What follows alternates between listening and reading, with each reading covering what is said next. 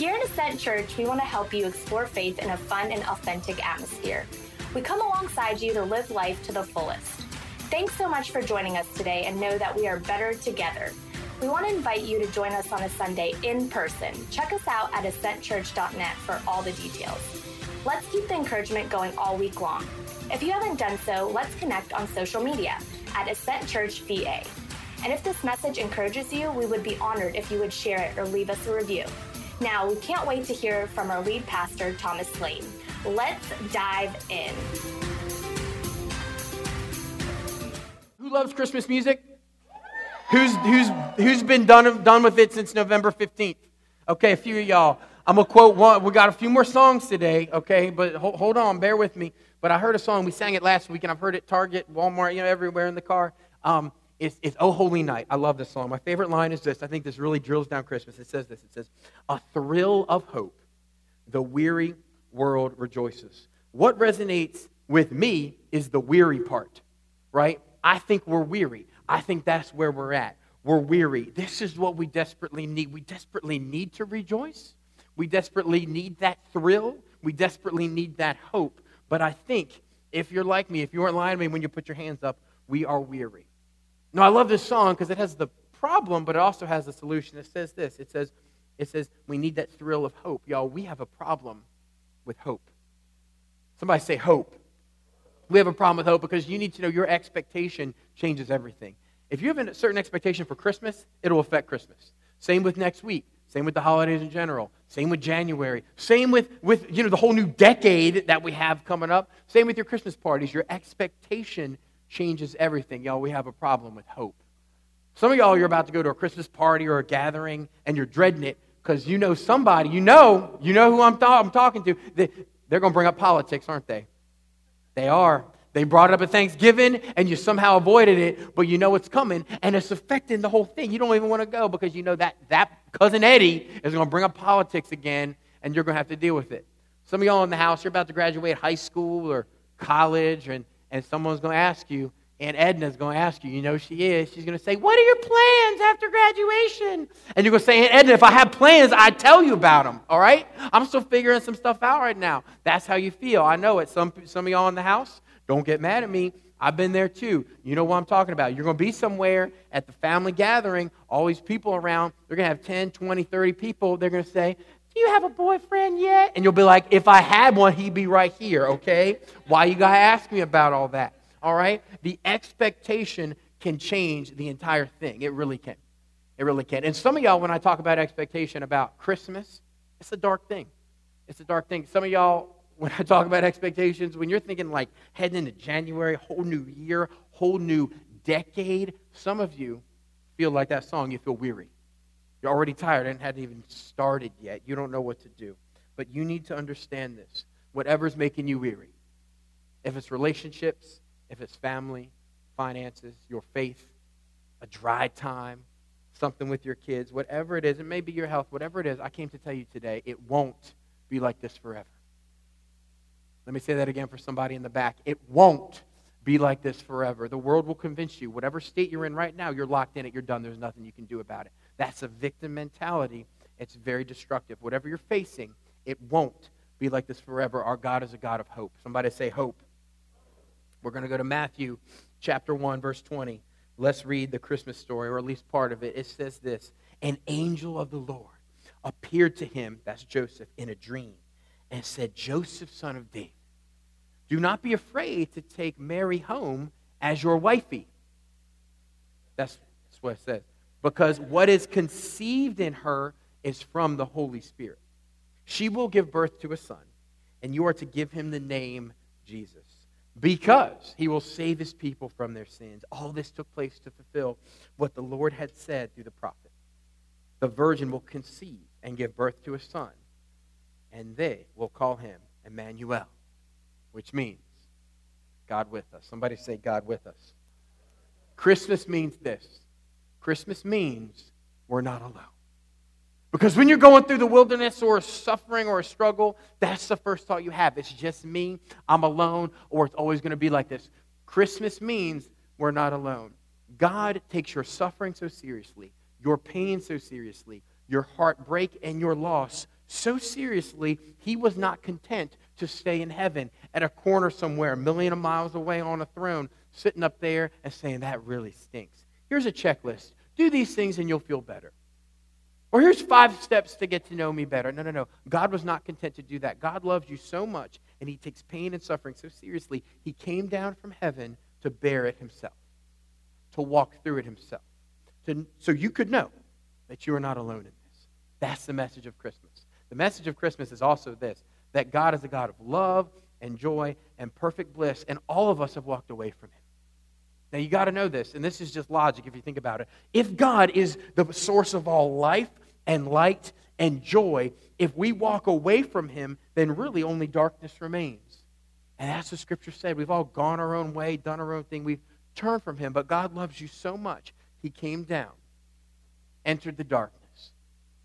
He bore your sin, He paid for it all on the cross to call you His own. Amen. To, to, to, to call you his own. Somebody's listening to me. I'm thankful for that. That is great. That's what Christmas means. It means we're not alone. Y'all, when I was a freshman in college, I went to uh, Virginia Tech, and it was in 2007. It was April 16, 2007. I'll never forget that day because that day there was a school shooter on campus. He killed 32 people, including himself. He injured dozens more, and he scarred thousands. The whole nation I think, was scarred. The whole nation was watching. There's so much about that day that I will never forget. I remember what I was wearing. I remember what class I was in, who I was talking to. I remember what I had for lunch. I had an eight count chicken nugget on the floor, Indian style, in my dorm. I remember. I remember so much about it. Every little detail. The thing that stuck out to me the most, which kind of sounds weird, is something we had never done before. My friends and I did something. It just kind of happened. We lived in a dorm, and it was suite style. So we had this suite, this common area, and there were six rooms, two to a room. And that night, for whatever reason, we did something very strange in the midst of mourning, in the midst of confusion, in the midst of pain. Here's what we did we shut the suite door, we locked it, and we all slept with our doors open. Some on the floor, some in the common room, some, some, some had this movie on this. We hung out together, we watched a movie, and we just needed to be together. No magic words, none of this, none of that. We just needed each other's presence. Isn't that what we need from God? To know we're not alone. To just open that door. Let's just be together. I just need to know that, that I'm not alone in this. I need to know someone's with me. And for six dudes to be okay to admit that and do that, it, we, were at a, we were at a dark place. But you would be shocked on what that did for my soul that night. Now, my favorite Christmas story, the one I'm going to read for you tonight, my, my favorite Christmas story actually isn't a Christmas story at all. If you think about it, it really is, but you might not consider it when I start to read it. I'm going to tell you why it is, because Jesus tells a story about a child who walks away from his father's love. The father, representing God, loved the child and adored the child, and the child said, I don't need you, I don't want you, and the child walked away into darkness, into loneliness, into isolation. And eventually that child became hopeless. Now, I think a lot of us are maybe there now or we've been there in the past. But this is the whole point of the story. The child at some point realized that he had no hope. And that child turned back. Here's what happens Luke 15. Follow with me. Luke 15, verse 20. But while he, the child, was still a long way off from the father, his father saw him and was filled with compassion for him. You need to know this. We are all a long way off. Every single one of us has sinned and has fallen short of the glory of God. We've gone our own way, we've done our own thing.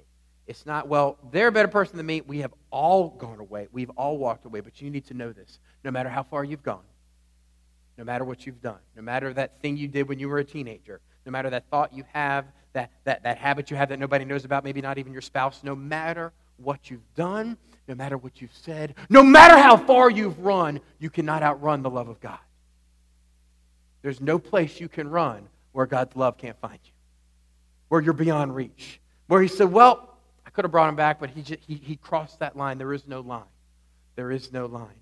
God sees you, God loves you. If you're not dead, you're not done. Look what he does. Look what he does. It says, This is the Father now he ran to his son, threw his arms around him, and kissed him. You need to understand this. People in this time, men did not run. Running was for children. It was undignified. It wasn't cool. He's running. This father's willing to go all the way, to throw his, his pride aside, to run, to bring home the son. I'm going to read it again because this is important. The father, he ran to his son, threw his arms around him, and kissed him. God loves, God, sorry, God runs toward pain, not away from it. True love runs toward pain, not away from it. A lot of you feel like God doesn't want you. He wants to ignore you or keep you out or you're embarrassing him. No, no, no. This is what you need to know God runs toward pain, not away from it. That day I was telling you about in college, April 16th, 2007, that day, a lot happened that day, but I had, I had two friends in my dorm. One was on the fourth floor, one was on the second floor, and I'll leave out their names. But every Monday morning, every Monday morning, this one not, not, not excluded, they met together at the dorm, and they walked down the steps, and they walked all the way across campus to this classroom building, and they walked up the steps, and they walked down the hall, and she went left to, I believe, a French class, and he went right to, I believe, an engineering class. And this day was no different. They met up together and they walked across campus and they walked all the way across campus and up the steps in the building and down the hall. And she went left and he went right. Now, it just so happened this day that the shooter followed the same path. He walked past our dorm where I was sitting taking an exam on the first floor. He walked past the dorm, he walked across campus, he walked into the building, he went up the steps, he went down the hall, but he went left. So my friend who was in the classroom on the left, she was killed. And my friend on the right, they could hear the screams and they could hear the, the crying, they could hear the, the, gunshots. They knew what was up. The professor, who was old, very, very elderly, engineering professor, he did something. He did something. He ordered all the students out the window. My friend left his cell phone, his keys, wallet, his bag, everything, as they were all diving and jumping and clambering out the window, running for their lives. But what the professor did is what I'm interested in. He ran and blocked the door with his body. Because you need to know true love runs toward pain, not away from it. Now, I don't know if he could have made, made it out the window. I don't know that. There's no way of telling. But I know for a fact he sacrificed himself. And as a result, my friend's alive. Hurt his ankle a bit, but he made it. That's what God does for us.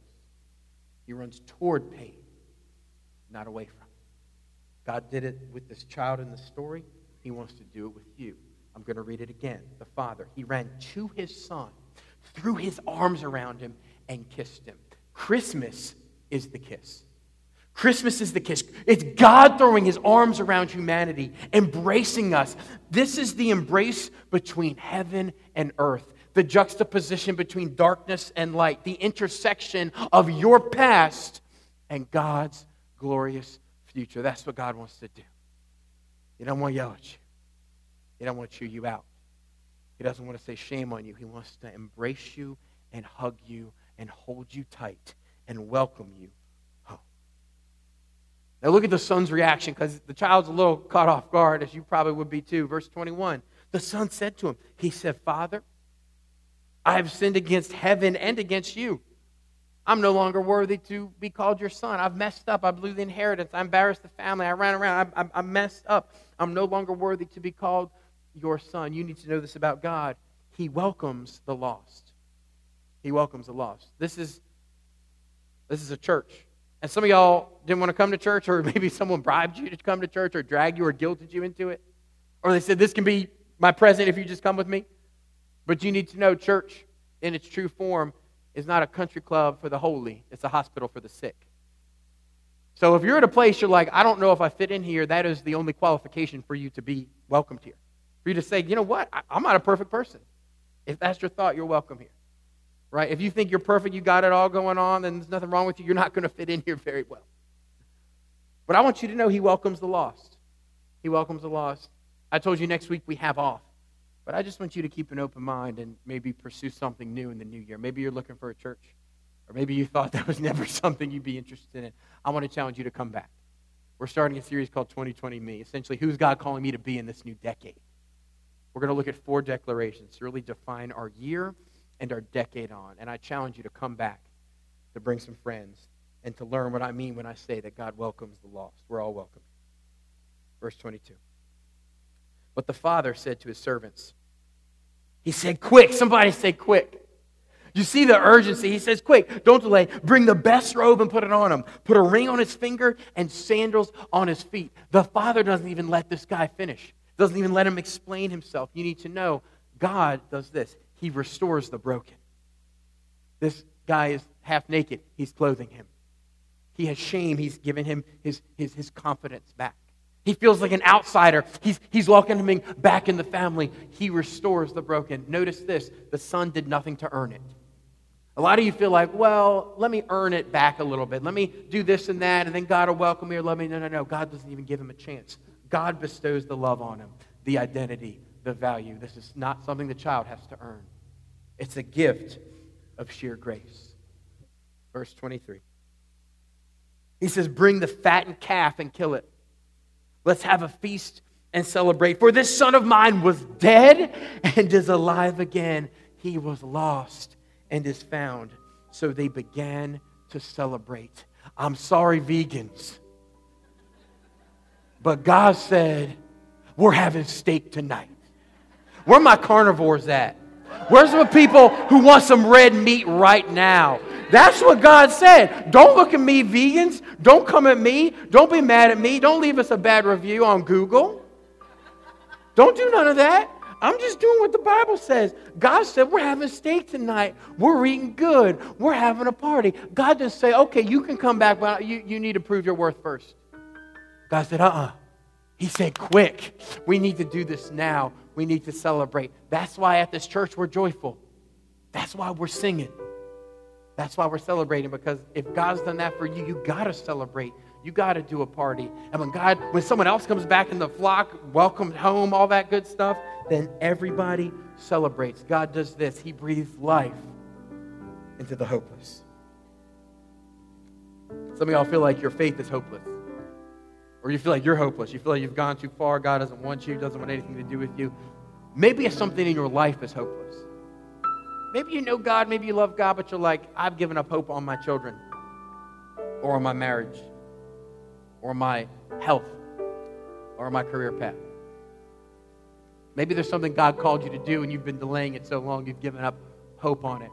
Our God is a God of hope. That's what Christmas means. Our God is a God of hope. If you write something down tonight, if you're taking notes, some of you guys do that, some of you love to. Here's the three words I want you to write.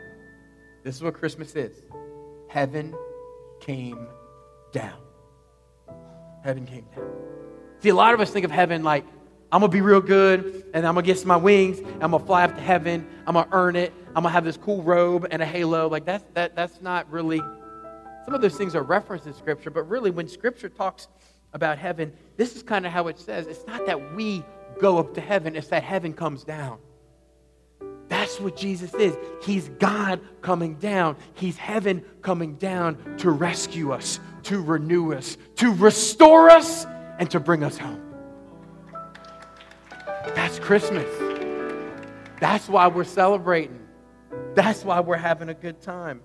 This is what Christmas is heaven coming down heaven coming running. And there's this embrace, there's this hug. And this is what scripture says it's going to be like on that day. It says, He will wipe every tear from their eyes. Picture this you in, in your brokenness and your isolation, God running to you, holding you, embracing you, and wiping every tear from your eyes. There will be no more death or mourning or crying or even pain, for the old order of things has passed away. He who is seated on the throne, that's God, said this I am making everything new. He wants to make your hope new.